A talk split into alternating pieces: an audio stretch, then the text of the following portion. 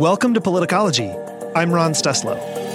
And this is our weekly roundup, where we bring in a rotating panel of experts to discuss the truth you need to know behind the most important stories of the week and how they're shaping the political landscape. On today's panel, returning to the roundup, is the fantastic, the fabulous Lucy Caldwell. Lucy is a veteran political strategist, tech founder, and former senior political advisor at the Goldwater Institute. Great to see you again, Lucy. Welcome back. Great to see you. Also returning to the roundup is the incredible, brilliant Lanae Erickson. Lanae is the Senior Vice President for the Social Policy and Politics Program at Third Way. Lanae also served on President Obama's Advisory Council on Faith Based and Neighborhood Partnerships. Lanae, welcome back. Thanks, I'm back and ready. On this week's roundup, President George W. Bush on 9 11 in January 6th, and how far away today's GOP is from the second to last Republican president. Democrats compromise with themselves on a bill to protect our democracy and why this may or may not be the straw that breaks the filibuster's back. Biden's vaccine and testing mandate, where we are on the path to inoculate Americans, and the swollen saga of Nicki Minaj's cousin's friend. And finally, in our segment for Politicology Plus subscribers, we'll talk about the political statements AOC and Billie Eilish made at the Met Gala and what we can learn about creating change versus creating buzz. You can become part of this growing community at politicology.com slash plus. Let's dig in. Last Saturday marked 20 years since the September 11th, 2001 terror attacks, and we heard from the 43rd president George W. Bush, who was just months into his first term when the towers came down. Let's listen to the moment that got quite a bit of pickup this week. That the dangers to our country can come not only across borders, but from violence that gathers within. There is little cultural overlap between violent extremists abroad and violent extremists at home. But in their disdain for pluralism, in their disregard for human life, in their determination to defile national symbols. They are children of the same foul spirit, and it is our continuing duty to confront them. For his allusion to the January 6th insurrection, W, of course, caught heat from the supporters and defenders of the attackers, including the former twice impeached one term loser. But I actually want to talk about how far the Republican Party has moved in the dozen or so years since George W. Bush left the White House. And I suspect Lanae and Lucy, you two may feel a little bit differently about George W. Bush's rehabilitation in the public eye. Um, so, Lucy, why don't you go first, uh, then Lanae? But what is George W. Bush's connection to extremism, fascism, nationalism, whatever you, whatever you want to call what is happening in today's GOP? How did you hear this speech, and particularly the spectacle of the president choosing this moment to, to draw that connection? Well, I wish W had done it a bit earlier. I think obviously it's critical that he does this. And it's interesting to kind of contextualize the Bush family because, for instance, you have Jeb Bush's son, George P. Bush, going all in with Trump. Mm-hmm. And really, at best, uh, the Bushes have been kind of lukewarm in their engagement as a whole. Yes. I think he still could have been stronger, but I do think that it got at a theme that we've talked about on politicology with Susan, with yep. Mike, about the need to call these things out. And uh, he did call it out. Mm-hmm. He didn't call it out as strongly as one might hope. Mm-hmm. I wish he had really hit Trump harder. But I think it is a good a good sign. I think on the meanwhile, there's a lot of commentary this week about how you can see a direct line mm-hmm. from mm-hmm. the war on terror, the Bush's kind of election in 2000, and everything that came after it to where we are now with the Republican Party. I understand that idea. I think it's a slightly incorrect diagnosis. I think that there is not a direct line from people like George Bush to people like Donald Trump and his supporters. I mm-hmm. think that it's a story of the Republican Party believing they could hold together this big tent and believing that the ends justified the means and that you could keep people on the bus who were espousing terrible views, even in fact, help them help you by promoting anti-Muslim sentiment, you know, um, messages that are harmful to people of color, uh, LGBT groups, a whole range of Americans, but that it was fine because you know you were going to get tax cuts, or it was yeah. fine because you were going to get uh, reduced regulatory burdens on small business, whatever it was. So I do think the establishment, like George Bush's ilk, mm-hmm. deserves blame for where the Republican Party is now, but they deserve blame not because they were directly the kind of proponents of this kind of Trumpian proto fascist behavior and language, but because they let those people stay in the mix and they didn't kick them out. So I think it's a complicated legacy, and and I do constantly feel like former establishment Republicans need to do more atoning for that at every level. Yeah. But I don't think it's the kind of atoning that we often act like is needed. Yeah. If that makes sense. Yeah, I I follow. Lanae, how do you read this? I mean, I think complicated. I yeah. would I would say the same. You know, I was in law school in 2004 and I had a really excellent shirt that said dethrone King George and, you know, uh, I felt very strongly at that moment that uh, the worst thing that could happen to our country was him being reelected and I had no idea where we would be today. So to say that the bar has moved is um, you know, it, it's I don't even have the words yeah. to explain. Like we can't even see. Yeah. Yeah. 2004 from yeah, here. the Overton window is in a different house. it's, it's like there. Yeah, I don't know. It's maybe on a different planet. Yeah. And um, you know, I am consistently surprised and shouldn't be anymore by uh, currently elected Republicans um, allowing things to happen that would have never happened in the past, yeah. and they keep surprising me with uh, you know their their inability to stand up to Trump. Uh, so I'm happy to see this. That's great. Um, you know, it doesn't erase wars. It doesn't erase the um, you know anti-LGBT uh, craziness that he did. Campaign. The 2004 campaign that harmed me personally and lots of Same. other people. But um, but it it means something, yeah. and I I agree. I wish he had done it earlier. He did say something I think right after January sixth in like a written statement, but yeah. um, but it, he could have been louder. I'm glad he did it now, um, and I think he knew that um, this weekend there's this upcoming crazy person rally yeah. of people that are trying to call you know the woman that died on January 6th attacking the Capitol a martyr. Yeah. So I do think this is an ongoing conversation, and he did decide to weigh in now, and and I welcome that. Um, and you know, he maybe he got tired of painting, and now he's like, maybe I need to like weigh in on this. But um, yeah, I, I I wish he would have done more. I don't know how much it would have done to influence the current yeah. direction of the party. I yeah. mean, Liz Cheney has done pretty much everything she could do and everyone else is basically like peace out. So yeah. you know i don't think kevin mccarthy's going to change his mind because george w. Bush stood up but but i'm glad he did. Yeah. One of the things that stood out to me we have to acknowledge it is kind of crazy to think that there are people now entering their 20s who were not alive when this happened and each of us can remember probably exactly what we were wearing and where we were and what we were thinking as this was happening. And uh, and so sort of we we've lived through this, and a lot of people haven't. And one of the things um, I I wrote an op-ed at some point last year about the sort of uh, essentially lamenting the fact that the, the sense of unity that we had right after 9-11 a lot of people have talked about this and how the same kind of unity has has not just evaded us but has had almost been at that point during the pandemic um, sort of prohibited, right? It was taken off the table. The very thing that we wanted when we were all sort of in the middle of crisis is to come together for human togetherness. And that was sort of, you know, not just not an option, but like dangerous.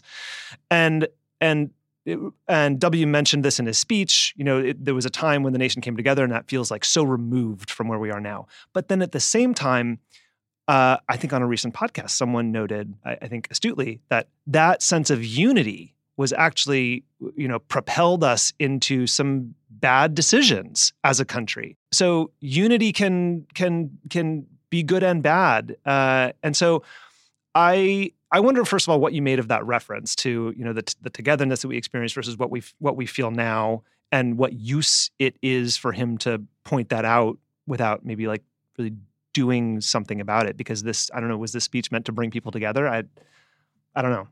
I'm not sure the speech was meant to bring people together. I think I don't mean to be cynical. I think what was the purpose? What was I he, think W. Know? Bush wanted to go on record. Ah.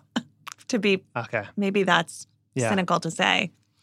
I think that we, beyond parties, yeah. we just live in a completely different society than we did in 2001. Yeah. Uh, you know, I think about what did I do on September 11th? You know, I was at school. Then our family went to church and went to, you know, it, it was all very, very, everything happening was about being in your community and your neighbors and coming together in that way. And that's not how people live anymore, yeah. right? People go online to their online communities. And I'm not saying anything original here. Right. We just, community is different. Community mm-hmm. is not what it was in 2001. And so we, that leads to some really good things. That mm-hmm. leads to the ability to have really positive insurgencies and really bad ones mm-hmm. as well. And so you look at our media landscape, you look at how easy it is for new voices to break through.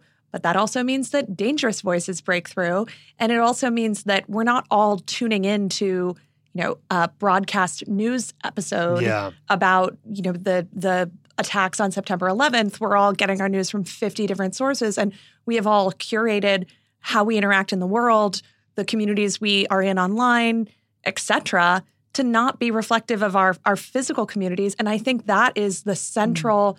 problem here in terms of whether or not we live in a time where national unity is is possible. And so I think that W is a throwback. Yeah. And mm-hmm. I think he wanted to go on record. He chose September 11th, and that may be why he wasn't stronger.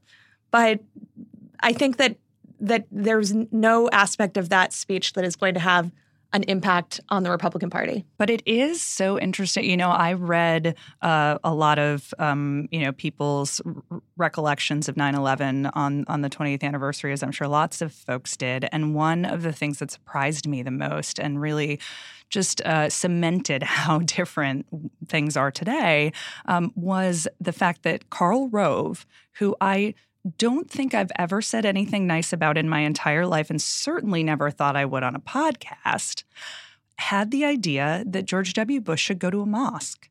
And he did that on that day.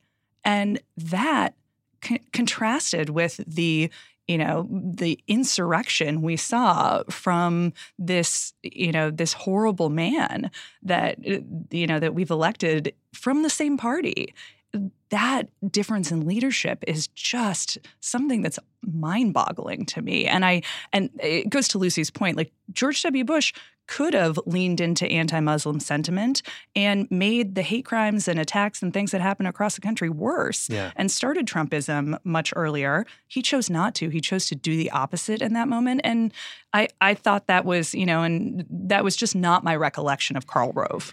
But bush also chose to ignore um, ignore the anti-Muslim sentiment in a different way. He that's true. He, yeah. he let yeah. it go on. He, he, I don't remember Bush coming out strongly against birtherism during yeah. Obama's time. You have some lone examples like John McCain famously in a rally having a person that go was off one on, of the high water marks of right. American yeah. political discourse mm-hmm. for me. Like, yes. man, that it, happened in Minnesota, so I take credit for it. yeah. I take credit for it as an Arizonan. Yeah. Well, actually, that's probably better because I think the, the crazy woman was from Minnesota, and John McCain was the one who responded. So, I, yeah, Lucy gets credit. Just but, kidding. but the bigger point stands, which is that you know there there there really isn't any room for George W. Bush in today's GOP. That's no, right. that speech was not reflective of where the Republican Party is today. And and I think you know pl- there's plenty of evidence to that in terms of the heat that he got for giving it in the first place, and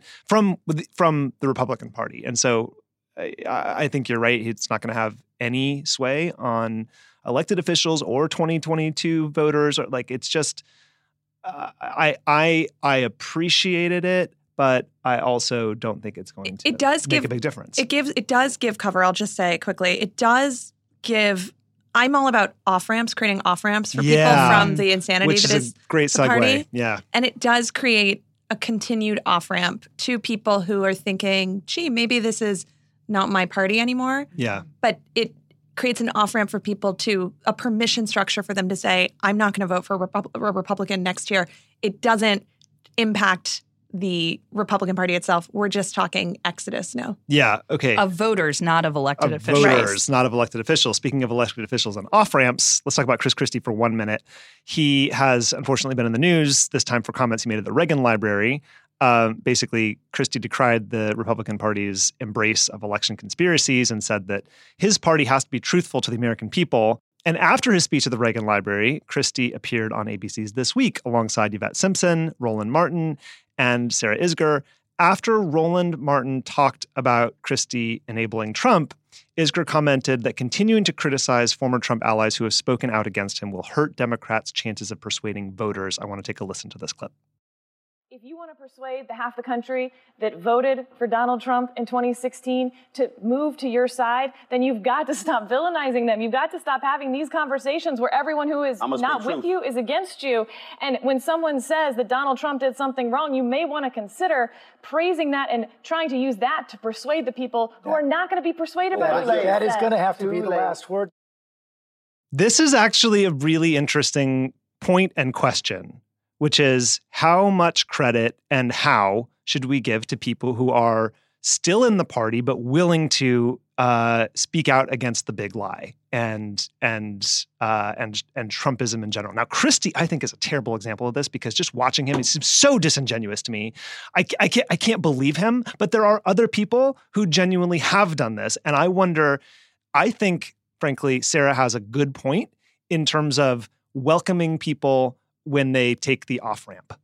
And I don't think Christie is one of those people, though. To be clear, I don't think Christie is one of those people. But the bigger point remains, bigger question remains is first of all, do you do you agree? What should that look like? How can how can people who have taken how can sort of those of us in the in the you know in the not the big lie camp welcome people as they as they get off that train because we need more and more people to get off that train. So how do you think about that point? We do. And, you know, I am a big proponent of people being able to change their minds. You know, I worked on marriage equality and one of the big things we always said was if you keep characterizing every single person who at some point didn't support marriage equality as a bigot, we're never going to make progress because yeah. uh, most people didn't support marriage equality. Yeah. So you have to make space. But at the same time, I didn't have to give Tony Perkins credit for yes. being Truth. a horrible homophobe yeah. running the Family Research Council. So I yep. think for me, the question is what was your role in this? If mm. you were a mm. voter who yes. made the decision to support Donald Trump, that is that is one thing. And I hope that you came back around in 2020. But if you didn't, I'm still happy to have a conversation with you and and continue to try to bring you into the fold. If you were the person who prepared this dude for the debates, mm-hmm. then you have a different role. Yeah. And I I don't you're you're not stepping in when it's actually when it actually matters. He has no like role in the party. Nobody cares what Chris Christie says now, which is the only reason that he's saying it. Also, Chris Christie, I think I think you're so right to bucket the voting class mm-hmm. and then mm-hmm. the influencer leader right. class. I think that's super important. But even if you think about just centering sort of our our training our sights on the leader influencer class, I mean, I'm people know I'm very close to Joe Walsh, who was a Tea Party congressman who did this massive 180 mea culpa. I was wrong. I helped pave the way for Trump. The guy has now devoted his entire life mm-hmm. to apologizing, you know, listening, being against Trump, being against proto fascism, calling it out all the time to me, and I'm biased, that is quite different than Chris Christie wanting credit because Chris and Christie is still promoting the machinery. Not just that, but also and asking for power. Yes. Yeah. Right? Yes. I think that's a key component too. That's right. Like, yes, okay, you're you're rolling it where you elect an official, but also what are you why are you doing this now? That's right. He's talking about running for president. He wants power again. And I think the question of whether or not you give someone power is a completely different and, question. And what are they doing about it, right? Yeah. To, to your point, yeah. okay, I, I realize yeah. the error of my ways. I'm going to do one interview that nobody's going to read because no one cares about me. Or I'm going to devote my life to ending, you know, fascism in, in America. Those are two very different paths. yeah. Okay. The Freedom to Vote Act. This week, a group of Senate Democrats unveiled the Freedom to Vote Act, which is essentially a pared back version of the For the People Act, aka H.R. 1. The legislation was crafted by a group of Senate Democrats, including Amy Klobuchar, Joe Manchin, Raphael Warnock, Jon Tester, Tim Kaine, Jeff Merkley, Alex Padilla, and independent Angus King. The bill would have provisions for things like making Election Day a national holiday, same day registration, mail voting and drop boxes, creating a minimum amount of early voting time, creates cybersecurity standards, a reporting requirement for federal campaigns to disclose foreign contacts, importantly, an attempt to curb partisan gerrymandering, uh, and importantly, as we've talked about on this show and various guests have advocated for on Politicology, uh, a national standard for voter ID laws paired with automatic voter registration at the national level. Now, those two things, as we've discussed, would have to go together if you were ever to do one or the other. And this seems like they've actually struck a compromise to get both of them in the same package. So uh, now everyone but Joe Manchin suspects there'll be basically no Republican support. And Mitch McConnell was quick to slam the bill as a federal takeover of elections. Uh, but that doesn't mean the bill is necessarily dead on arrival. Here's where it gets even more interesting. President Biden is reportedly ready to use political capital to whip Democrats into filibuster reform if necessary. Uh, and it almost certainly will be necessary to get a bill that protects voting rights across the finish line. Uh, the president reportedly, reportedly told Schumer and Pelosi he'll start picking up his phone if there is no Republican support for the bill. So, Lanae, How'd I do? You did great. okay. First, to start, I'm hoping. Uh, why don't you help us understand? First of all, if I'm if I left anything out, please uh, tell us. Um, uh, can you help us understand how and why this bill came together in the first place? Because this was an entirely intra-democratic caucus arrangement uh, with two other election-related bills already on the table, as we've discussed quite a bit why is there another bill? Why do Democrats basically have to negotiate with themselves? well, I mean, all Democrats are doing right now is negotiating with ourselves. With so I think we're going to get into that for a while too. Yeah. Um, that's just our new fun thing that we're doing uh, because nobody in the Republican Party wants to negotiate with us. So this is this is where we are. Um, but you know, just one thing that that I'll say, you called this a pared back version. Yes.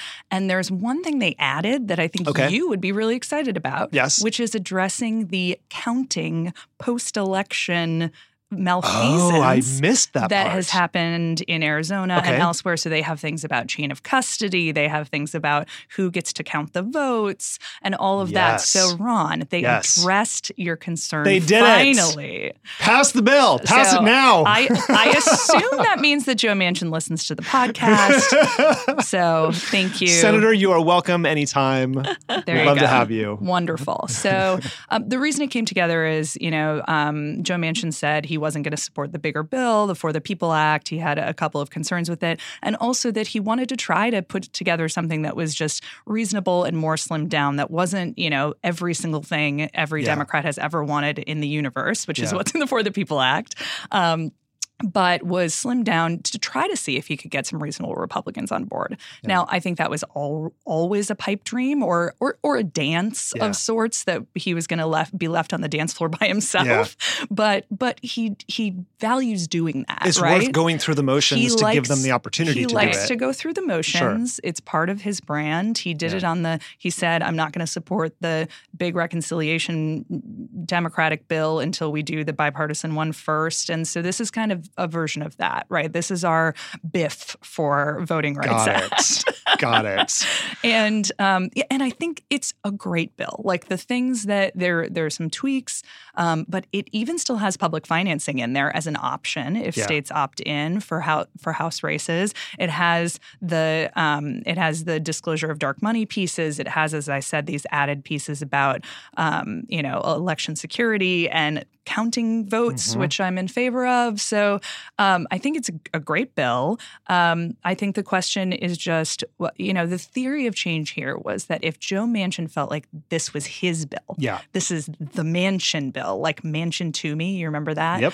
Uh, if this is the Manchin bill, then he will be more bought in on the idea that we need to change the rules in order to pass it. And so that's now the hope for for the next few weeks because there is no hope that a Republican, e- even a single one, is going to support this. Yeah. And that sucks, yeah. but it's true. So So I I think that's the question is next few weeks, what do we see? Okay, so before we get to the filibuster piece of this, which is very interesting, Lucy, the two the the two um, most serious maybe criticisms of the bill from the Republican side is uh, that I've seen, and maybe there are more, are that there are that the mandates are largely unfunded. Many of them are unfunded, which seems like a very fixable problem if we're about to spend Yes. $3.5 trillion on like this should be a drop in the bucket compared to that but anyway and susan collins says that you know she represents a state like maine that has the highest turnout in the country and why should the fed why should she support the federal government sort of nationalizing election systems when what they're doing in maine is really working why should they why should they swap this out for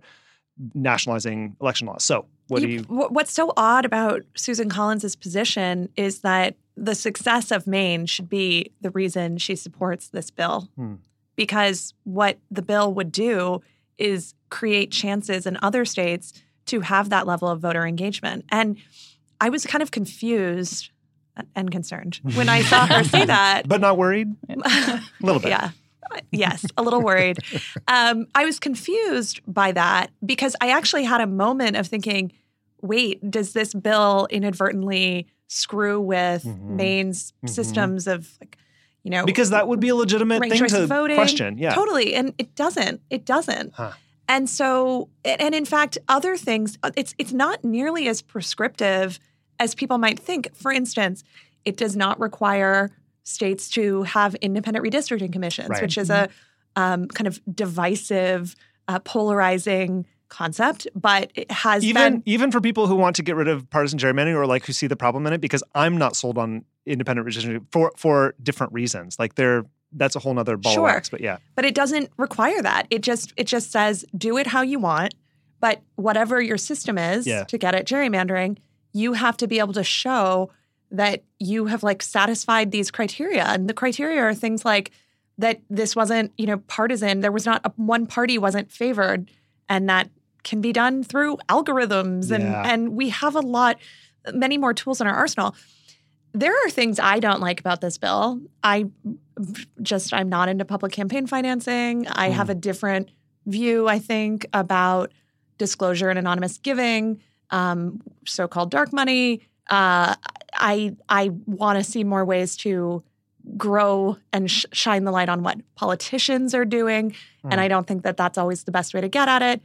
All of that being said, I would still want to see this bill supported because you have to uh, like decide on balance what what do I want here? You know, do I want to have more voter participation and do I want to have election security?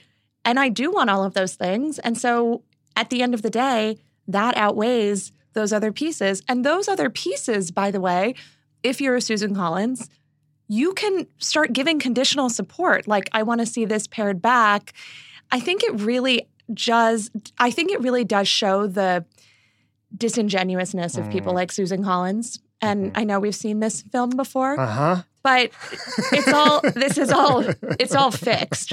And and that is that is good news Yeah. because I think Lanae was kind of alluding to this and saying this.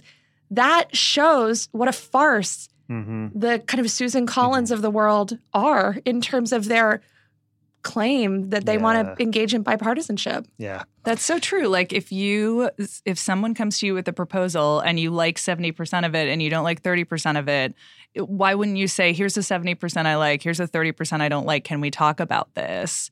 And that is not what happened. And I think Lucy's so right that usually a senator uses the fact that their state is good at something to make all the other states do Yes. it. right And instead she's like that's such a good doing point the opposite. And I'm like, I don't understand. Like we got Pat Toomey on the Manchin Toomey guns bill because Pennsylvania already had background checks. yeah So the like why so susan collins she should be saying hey we do a lot of this stuff in maine get on board Get on board. and instead she's like, uh, live free or die. Like Yeah. I don't know what Yeah. she's saying. yeah Yeah, yeah, yeah. She's she's emulating her New Hampshire neighbors. But Angus King, her colleague, Yeah. her you know the other From senator Maine. from Maine, was one of the drafters of this bill. Right And I have to say, I believe that Mainers would Yeah. be supportive of this because their voting systems, as Collins acknowledged, are very popular among Maine voters. So, Susan, contact Angus, get together, have a little kiki, work it out. Uh, Okay, let's talk about the filibuster the piece bill. of this. Redline Red- the bill. Red, redline it. Send your comments over. we can go through version 10. Susan cool. Collins and Angus King having a kiki. I think. Yeah. I think. Okay. I don't want to go to that. I'm sorry. You can you can go to that. I'm not. Angus King is pretty fun. He's Yeah. a pretty he's a pretty fun guy. Okay. I was once on a plane with Angus King because I'm married to a Mainer, so I take the DC Maine flight a lot. Mhm. And a person like next to us, we were a row apart, tiny plane, was sort of like so infatuated and enamored with Ang- Angus King that she was practically harassing him. She was Oh, saying man. stuff that if it had been like a male voter and a female elected official would be so inappropriate. She was like going on and on, telling him how sexy she finds him. Oh my him God. and how she just loves him and he's so cute. And she kept telling the flight attendant how cute he was. This was a morning flight, I just would like to Oh say. my God. so there's no alcohol yet either. And we were in Okay. coach. Anyway, so, but I thought he was just so chill. Yeah, I yeah. thought, what a guy that Angus King. There's a lot to like. All right, I'll go to a Angus kiki King. with him. okay. Um, all right, let's talk about the filibuster because this is this is where it gets very interesting. Manchin and Sinema have drawn, you know, pretty solid lines in the sand over the filibuster. Lanae, how do you read what Biden is reportedly signaling about this sort of being the line in the sand that he's willing to, you know, finally cross to get something done? I read that he has finally uh, gotten a phone call from Nancy Pelosi because Hmm. there is. I was just on a, a phone call with folks about reconciliation and details and things um, on the Hill, and they were like, do, does the Senate understand that there is no way for Democrats to keep the House if they don't pass this bill? Because we do, and we would like them to solve that, please. Yeah. So I, I just think everybody in the House, from the moderates to the liberals and everybody in between, and certainly Nancy Pelosi, are very aware that midterms are going to be an uphill battle for Democrats. And we are making that hill so much steeper if we don't pass this bill, potentially insurmountable. And so I think Joe Biden has finally, you know, been made aware of that or is recognizing that. Um, and he's big on sequencing, right? Yeah. We saw this at the beginning and and you were frustrated by it. Yeah. You're like, how about we do Yeah. This is what I wanted him to do very first thing. first? This, Let's do democracy yes. and then you can do child tax credit. Yeah. Fine, but he's big on sequencing. I think he will be ready to sequence now that we're moving on all these other things now. And this is basically the last ditch effort because if we don't get it passed in the next couple of weeks, we can't implement it. And, you know, maps are already coming out. So we got to go now. not only are maps coming out, but also there we now just saw with this California recall, which turned out to be a big nothing burger. But before the election was even over, uh, Larry Ellis, Elder. Elder, thank you. that website. W- Yeah, an anti-fraud website. He had done it like a week before Yeah. the election. A website that Yes. was like, report the fraud that you've seen because there are all these reports of fraud, which Yes. just shows what a, how fixed it is. so the measures to to curtail post-election chaos and attempts to delegitimize the vote and the result are are exactly what we seem to be like. That's coming to the forefront right now. So maybe that's got his attention too. Plus, I don't know. all these Maybe. secretaries of state races. yes, Crazy people. yes. Yeah. Trump is endorsing secretaries of state candidates now who and the litmus test is are you a cheerleader for the big lie? Yeah. But I heard this week, and I've seen this more and more, and it is coming from the, I think, progressive left. I've heard uh, progressives say this week that Democrats, the, the kind of ruling class of Democrats, don't actually want the filibuster to be reformed because then it opens them up to having to be on record on a whole slate of other kinds of issues where they express in you know support in say the democratic party's policy platform or while they're on the campaign trail uh, that they're in favor of something but they'll never they never actually want to see it pass because of their corporate overlords but i'm i'm bringing this up because it's it's an interesting thought exercise but What do you I think? guess- What do you- have that's the corporate literally overlord never, as, as someone who has been protested by those people actively. Um, but you want it Uh, ref- el- eliminated Yeah, Yeah. the filibuster. Uh, well, reformed I mean, in some way. Reformed, yeah. yeah. What what I'm concerned about is the ability of um, of Republican. The thing that holds me back is not the corporate overlords, but um, is the is the ability potentially of Republicans to come back and pass a 20 week abortion ban, yeah. pass a concealed carry reciprocity, yeah. pass a sanctuary cities bill. Because I work on all those issues, and just because we have 50 Democrats doesn't mean we have 50 pro choice votes. Right. just. Because we have 50 Democrats yeah. doesn't mean we have 50 votes against sanctuary cities. You know, it's and and the Senate is on the head of a pin. So I think you know what I've heard progressives say about the filibuster is um, okay. Well, if we pass this, we'll just then make Puerto Rico and DC states, and then the mm-hmm. Republicans will never never control the Senate again. Well, yeah, which, I've been yeah, around for yeah. too long to think that that's yeah, how that's, this works. That's not, yeah. That is not how this works. And so I'm I'm worried about what just 50 vote threshold for whatever we want looks like, given the fact that the Republicans have to win like 30 million less votes to control the Senate right. than the Democrats. Right. So and it's under- already stacked against us. However, you know, like I said, there's a lot of good stuff in this bill, and I think there are reforms you could potentially make to the filibuster that, yeah. um, you know, that wouldn't completely throw it out. And eh, you know, I'm I'm very interested in having that conversation. Totally, yeah. I mean, and then and the you know, I think I have said exactly what you said before. I think that Mike Madrid has said, and the overwhelming, you know, to the extent that people give us feedback on that point, it is, well, yeah, but won't Republicans just do the same thing? Like, why are you, why are you, why, why be so cautious if Republicans are going to do the same thing they've always done, which is throw it out when they want to, when they take back in 2022, 24? What, what do you say to that? They haven't yet. Okay. And here's why because we are asymmetrically situated when it comes to the filibuster. Republicans mostly don't want to do stuff. That is, hmm. they they. That's sort of the That's nature of really being conservative. Their platform yes. is don't do stuff. Yeah, right. you know, to the extent that they didn't actually have a platform this last year, but right. if they did, it was please don't do, don't do anything. Yeah, and and Democrats want to do stuff. Yeah. so they will listen. They're really good at using procedure to put yeah. Democrats in bad positions politically, and they'll certainly figure that out. They do on motions to recommit in the House all the time. They're much better at it than us. That is such but a good point. The, but they don't want to do stuff. So it's asymmetrical on the the policy preference side in terms of actually governing, and it's also asymmetrical on the political side right. in terms of elections. So That's right. those are two because we're takes, very bad at putting them in bad positions, well, yeah. and they're very good at putting us in them. But, but they they also then in turn, and this is another important piece of this, Republicans also don't want to repeal stuff later that they opposed, mm, right? right? I mean, Correct. look no right. further to uh, Obamacare, right? yeah. None of them are are repealing Obamacare. They or the American Rescue that. Plan that they're All like going and taking right. credit yeah. for. And yeah. so yeah. those programs are that's so right. are so popular that's right. that that's why it's so yeah. dire for them in these situations because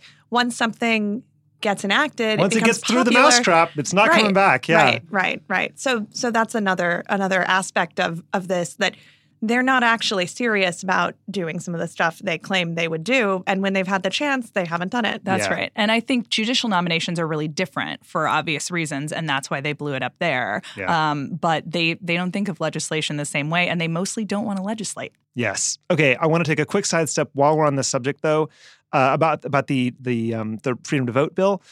I saw some really interesting polling on CNN uh, nearly all Americans feel that democracy is either under attack, 56%, or is being tested, 37%. But here's where that gets kind of scary. Republicans are far more likely to think that democracy is under attack than Democrats, 75% to 46%. So, to me, at first glance, the first thing I think of is, you know, okay, we we know we see all of the grievance in the Republican Party, but the first thing I think of in terms of why the Democratic number is so low is that they're in power right now, and that yes, that correct. creates a sense of comfort. Correct. And that is really frightening, concerning to me because, and I think I said this last week, but I'm going to say it again. Donald Trump lost by very slim margins in a handful of states. We've rattled them off before. And there, there's absolutely no reason the Democrats should be comfortable right now. This that was a the November was a live to fight another day moment, not a whew, like we've averted. You know, it's it's all it's all going to be okay now. What do you make of this? I mean, I've heard from people in Virginia that this is definitely something they're concerned about, right? Like Virginia and New Jersey have those weird off year yep. gubernatorial elections. So they have a big one coming up. And the folks that I know that work in Virginia are like, the Democrats are not paying attention.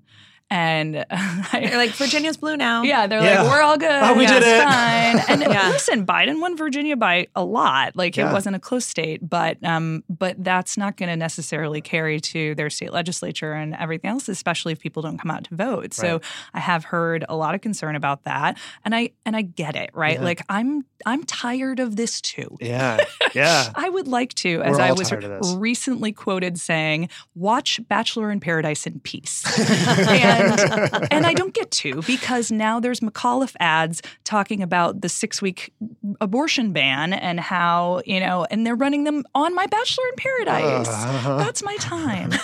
but it, and it's two nights a week. It's, it's so, you know, but but I think that's right. We're all like Joe Biden's yeah. in the White House.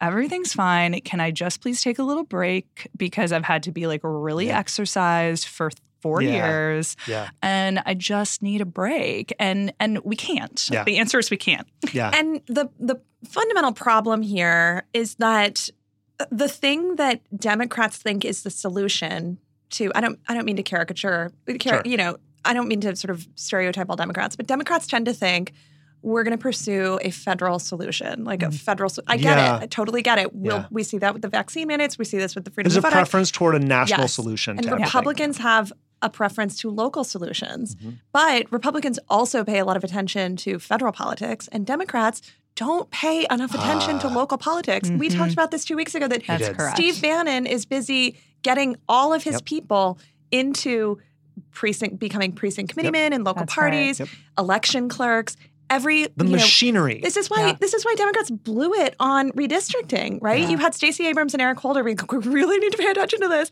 No one paid attention to it. yeah. And so now you're in 2020, you've overwhelmingly Republicans control state legislatures, mm-hmm. control the redistricting mm-hmm. processes, and they're paying attention. They're always paying attention. And Republicans are most effective when they're the underdogs and out of power. So and when nobody's anyone, paying attention to them. and if anyone thinks, oh, we like dodged a bullet, yes but the the hits are going to keep coming. And yeah. I think there's a great little vignette about this, which is Loudoun County in Virginia, where some cuckoo bananas crazy people are trying to oust the entire school board over critical race theory. And Democrats don't realize this is happening, but it's on Fox News every day. And it's happening in California. It's too. happening everywhere. And we're not paying attention to school board races because we're busy watching Bachelor in Paradise, maybe. I don't know yeah. what we're up to, but. but I'll tell you what, if they're that exercised that they'll go to school board meetings day in and day out, guess what? They're going to vote. That's correct. There's intensity there. Okay, COVID mandates. Last week, President Biden announced a sweeping mandate that could affect upwards of 100 million Americans in an effort to increase vaccination rates and get closer to defeating the pandemic. The order directs the Labor Department to require all businesses with 100 or more employees to require either vaccinations of their workers or to test them at least once per week. And I want to talk about the politics of the mandate, but first, here's some data. Looking just at the battleground states, employer vaccine mandates are quite popular. In Arizona, 68 favor, 32 oppose. Georgia, 63 favor, uh, 37 oppose. Michigan, 61, oppo- 61 favor, 39 oppose. Pennsylvania, Wisconsin, similarly, 64, 68 favor. It, down, the, down the list, in the 60s favorability here. Majorities of Americans are vaccinated and they support vaccine mandates. And we should talk about why there's a general impression that this is, you know, close to an evenly divided issue because it's not an evenly divided issue. Um, and is this order a sign that Democrats are, you know, finally going to start acting like the majority is with them on this, and that you know it would seem, Lanae, that the winds of public opinion are finally at our backs. That that, that right. So, what do you make of the data and this new vaccine mandate? And maybe you can sort of briefly. Um, explain the controversy over the legality, the potential legality or illegality of the of the of the mandate. Yeah, I mean, I think actually Joe Biden's got both public opinion and the courts behind him on this. Uh, you know, this isn't uh, the first time that we've um, mandated um, vaccinations for a whole number of people, and uh, and I do think that this is both good politics um, and uh, and very very popular. But I what I think the tension is, and why it seems to be more, you know, they're more on tiptoes about doing it and took them so long, is because because they actually just want people to get vaccinated. Yeah. And the question was was this going to do that or have the opposite effect? Mm. And I you know, I think that that's a legit question, right? If it feels like okay, the federal government's mandating me to XYZ, are people going to dig in more against the vaccine? And I think what they've now realized is the people who are dug in against the vaccine are dug in against the vaccine and there's really nothing else they can do yeah. to make that worse. Yeah. But they waited it out for that reason because I think ultimately what they're thinking about is how do we get through this pandemic?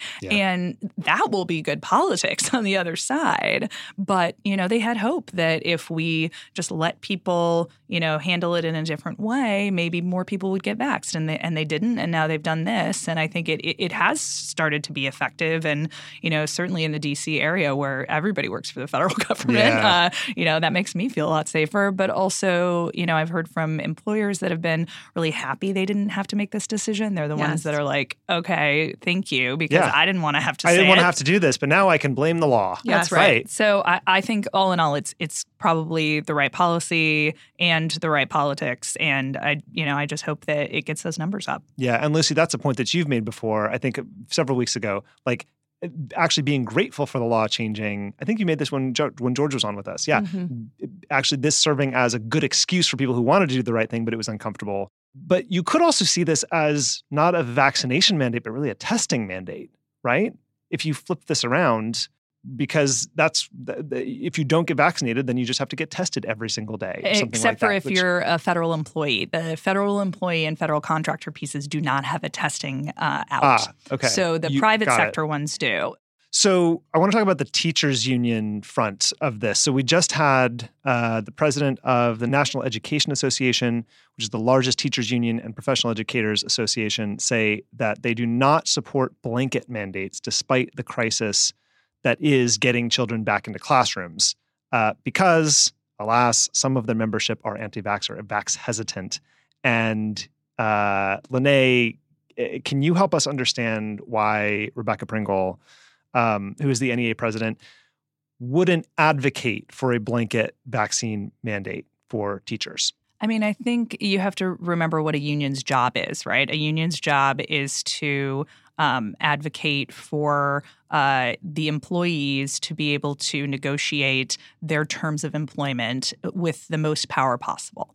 And this is the employer telling the employee to do something. So I think just by nature of what it is, um, you know, it, it, it kind of puts the unions in a in a tricky position. Yeah. Um, you know, but other people would say, well, you're also supposed to make sure that the workplace is safe for these other employees, Mhm. and probably a lot more of them you know are are being put at risk by the people that aren't getting vaxxed. So uh, the unions I've seen um, across the spectrum have come out on different sides on this, and I do think it's because their membership is diverse and they are a membership organization and they have to follow that. And um, it's really awkward for Joe Biden because Yeah. do you know who Joe Biden loves the most? Teachers. Teachers. Yeah. He loves them the most. He's married to one. Like the number of times that he did campaign events with the teachers unions, like probably more than anybody else. Yeah. and, you know, the, it, which was uh, notable because Obama had a much more fraught relationship with teachers unions. But Biden, like, the, I mean, they were just like making out the Yeah. entire time during the campaign. They, he loves Yeah. them. And so this was a hard decision, but I think uh, ultimately the right one. I just wonder what percentage of teachers fall into that category that are resistant to getting the vaccine. I'm sure it's different state by state, Probably, right? yeah. But like I was just I listened to something about a um, a, a, bunch of healthcare workers who yeah. are are still hesitant. Nurses and, in particular. You know, and it's yeah. it's just so frustrating because you're like they're putting people at risk. The other piece of this mandate was about um, you know hospitals that take Medicare and Medicaid funding, and mm-hmm. so that applies to them too. And I'm like, yeah, it, if you go into the hospital, you should be able to make sure that the person that's helping you isn't giving you COVID. Yeah. That seems reasonable.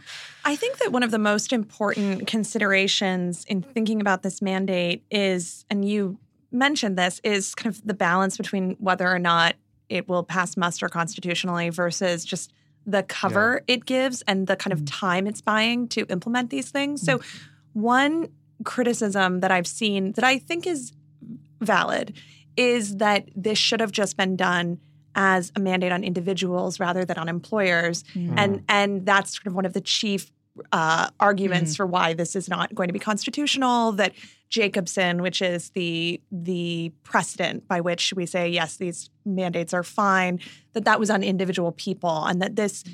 interferes with private business. And, and actually, Ben Domenech, the publisher of The Federalist and fearmonger in chief, had written, and I'm going to bring this back to Chris Christie.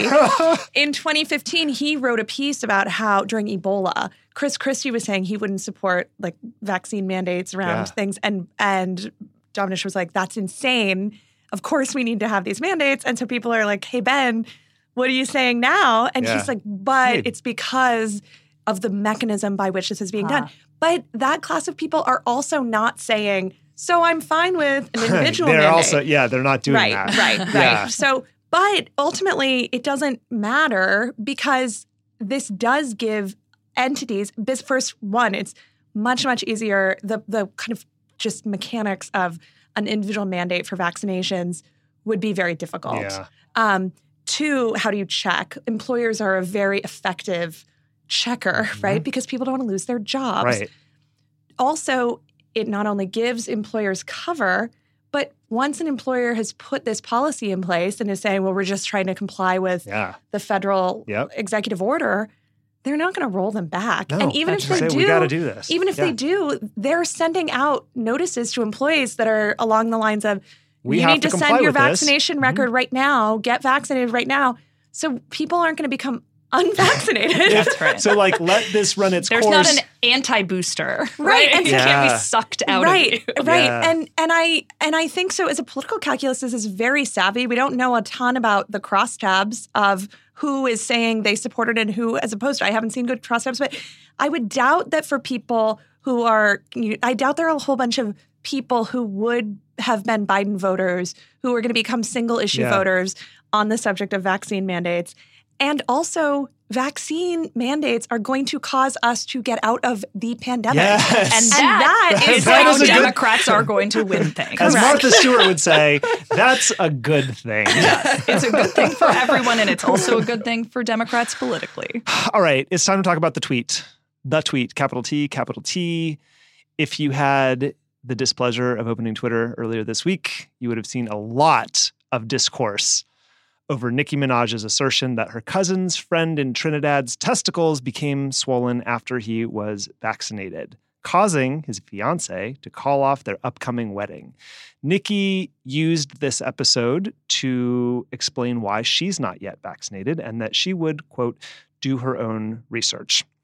Okay, so um, this was quite an episode. And the best take I saw on this was from Trevor Noah, the host of The Daily Show. Really hit it out of the park with, with his note about doing your own research. Because for, you know, there, we can have a conversation about misinformation, how to properly use your platform. You know, Nicki Minaj has 22 million Twitter followers or something like that. Um, uh, and the point Trevor made was doing okay first of all nikki's not in a she's not a scientist with a lab coat. She's not doing experiments right? So when it comes to research a lot that has already been done right? We've the people who are qualified to do the research have done the research. You just need to know about it. And that's fine. You can go look that up. But his point was for a lot of the people who are following her that tweet will be their research.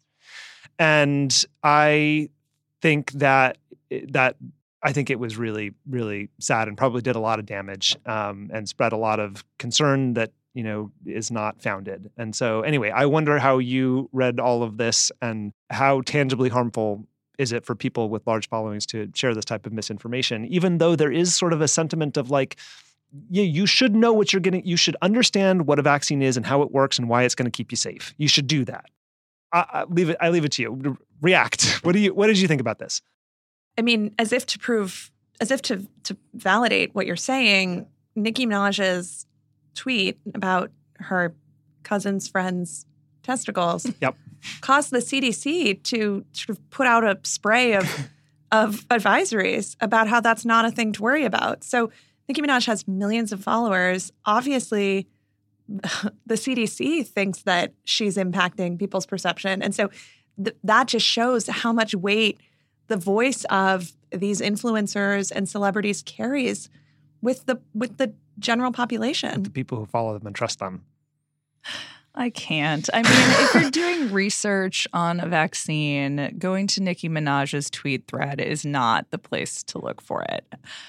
So I just sigh. But but I do think, you know, to Lucy's earlier point about where we get our information now, that is what people think of as research is, okay, I saw this on you know, I saw this on Instagram, I saw this on um, you know, on TikTok and I mean, the number of times honestly that uh that the 14-year-old in my household updates us on the news based on TikTok is really astounding. Wow. And and this i'm sure is on tiktok right yeah. and so and it's always super weird because it's always really old stuff like mm. you know during the 20, 2020 election she's like did you know that someone accused donald trump of rape and i was like uh yeah however it gets to yeah. folks but the white house knows she's like this just happened it just happened on tiktok and i was like well, maybe it just got to maybe TikTok. Got I don't know. But she's like, there's court documents. I'm like, uh huh. the White House knows that, which is why part of their public information campaign has relied on TikTokers. Yeah, which actually right. has been brilliant. Olivia yes. Rodrigo. Uh, exactly. Totally. Yeah, another good one. Yeah. okay. When you are doing your research this weekend, what stories will you be watching, Lanae? I am really interested in uh, the dynamics that are happening within the Democratic Party. We've talked a lot today about the Republican Party and how royally screwed it is. Sorry yep. to all of you who used to uh, used to you know participate. um, but the Democratic Party is also having a lot of conversations about where we go from here. And um, you know there was a recent election in Ohio um, where uh, you know the the left, the squad, Bernie Sanders, everybody leaned in really hard um, for this woman who had been a Sanders acolyte, and she was beat by you know the uh, more establishment candidate, um, and you know that was one of one quadrillion wins by what I would say is my wing of the party, mm-hmm. and mm-hmm. Um, and yet the you know the one anybody ever goes back to is AOC, AOC, yeah, AOC. Sure. But they keep trying to AOC again mm-hmm. and unsuccessfully. Um, but anytime there is that moderate versus more lefty um, kind of fight, then we we're going to have a whole bunch of news about it again. So what you need to watch now is there was a primary that just happened um, both in Boston and in Cleveland, and I think they are going to set up really clear you know, kind of Biden Democrat mm. versus Bernie Democrat mm. options in blue cities that are big, um, that are probably going to be talking about crime mm-hmm. and you know some of these things that that percolated in the um, in the New York City race, and they will be two more testing grounds for this idea of um, you know in a blue city. Um, with a lot of people of color, uh, is what Bernie Sanders has had on offer, had, continues to have on offer, where people want to go, or are they going to go with a more pragmatic progressive? Yeah. And so the the primaries have set up this, um, you know, kind of head to head in November, and I'm very curious about what happens.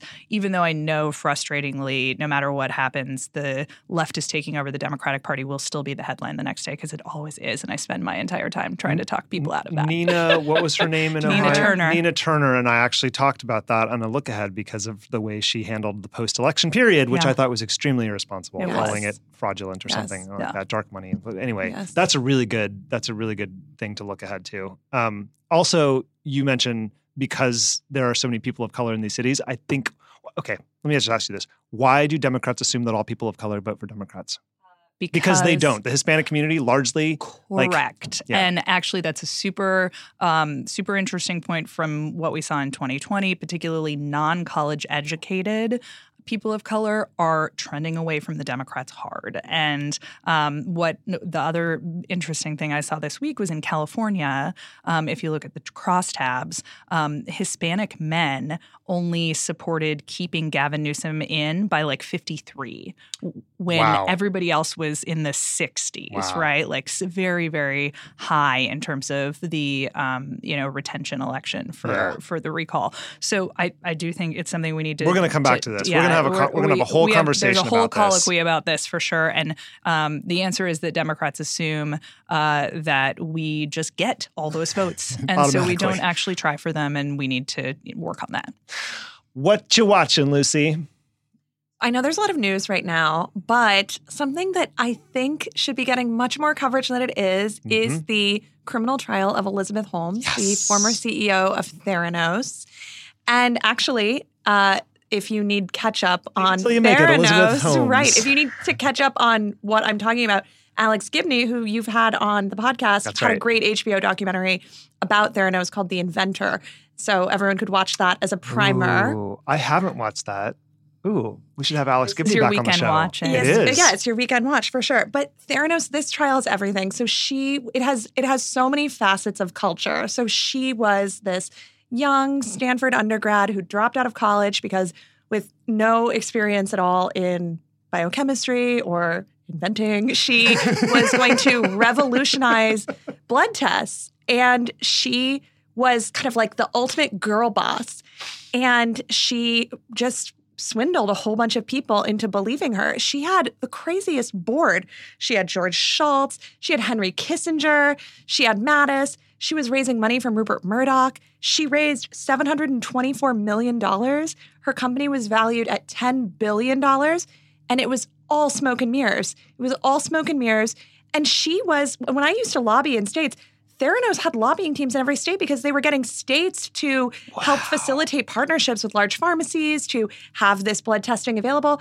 The blood tests, by the way, were crap, and it was uh, people were getting false cancer diagnoses and having Someone was told he had or- HIV, Yes, and or he he did not, died. in fact, have Yes, HIV. it was crazy. So now she, so this all came out, and it, and David Boies, who's Harvey Weinstein's lawyer, was her lawyer, and there was a Wall Street Journal reporter who wrote a book called Bad Blood, and that reporter was being threatened, and Elizabeth Holmes was trying to get Rupert Murdoch to fire this reporter. It was like the only good thing Rupert Murdoch ever did. He was like, I can't, that crosses a line. But it's so interesting because now she's on trial and she's really, really weird, really weird person in general. But now, after coming up as this empowered woman, girl boss, she is now one of her central defenses is not that this is all untrue, but that she was under the spell of her Svengali COO, um, who basically was making it impossible for her to run the company correctly and all this stuff, which is like the least feminist thing in the world.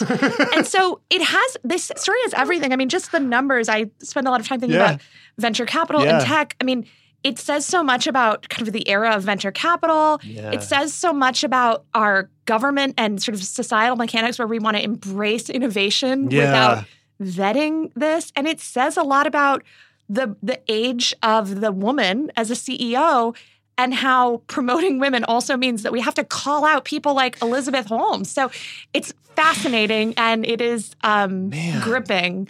So I gotta go watch that documentary now. Most important question uh, is Is she going to use her really low voice in the trial? Because she had said, if I talk lower, that's how people take me seriously. People listen to me. Yeah. And so maybe maybe she's going to use a really high voice now. she is not her trademark. People may remember to jog people's memories. She would wear a Steve Jobs outfit, and she has stopped doing that. Her father-in-law. She then in the in the intervening years while she was being criminally charged, she married uh, a you know multi hundred millionaire um, person from a prominent family in San Diego, and her father-in-law, who's like a, you know, massive, possibly Yeah. billionaire real estate developer, came to Elizabeth Holmes' trial this week, and he wore a disguise and claimed that he was named oh Hanson and and claimed that he was like a car mechanic and it turns out it's just i mean it's like you know weird begets weird but it's it's worth a follow I am here for it. I'm here. absolutely here for this. I uh I don't know how. I didn't really like I knew this whole thing was happening, but I sort of slept through the controversy. I just yeah, so this is all like I'm living this afresh. So It's worth your lucky time. you Oh man. Okay, Lucy, Lanae, before we go to the after party, aka Politicology Plus, where can people find you on the internet? At Lanae Erickson on Twitter. I'm on twitter too at lucy m caldwell And you can find me on Twitter at Ron Steslow. Thank you to everyone at home and on the go for listening today. You can support the show by joining the growing, thriving community of Politicology Plus members and gain access to hours of special content designed to help you think like a political strategist and look further down the road than everyone else and understand the forces and figures shaping the fight for democracy. You can unlock this premium content at politicology.com slash plus. If you have any questions about anything we've talked about, you can reach us, as always, at podcast at politicology.com. Even if we can't respond, we do read everything you send us, whether it's an episode idea, a guest recommendation, or just a simple note about how the show has impacted you. And we love hearing from you. I'm Ron Steslow. I'll see you in the next episode.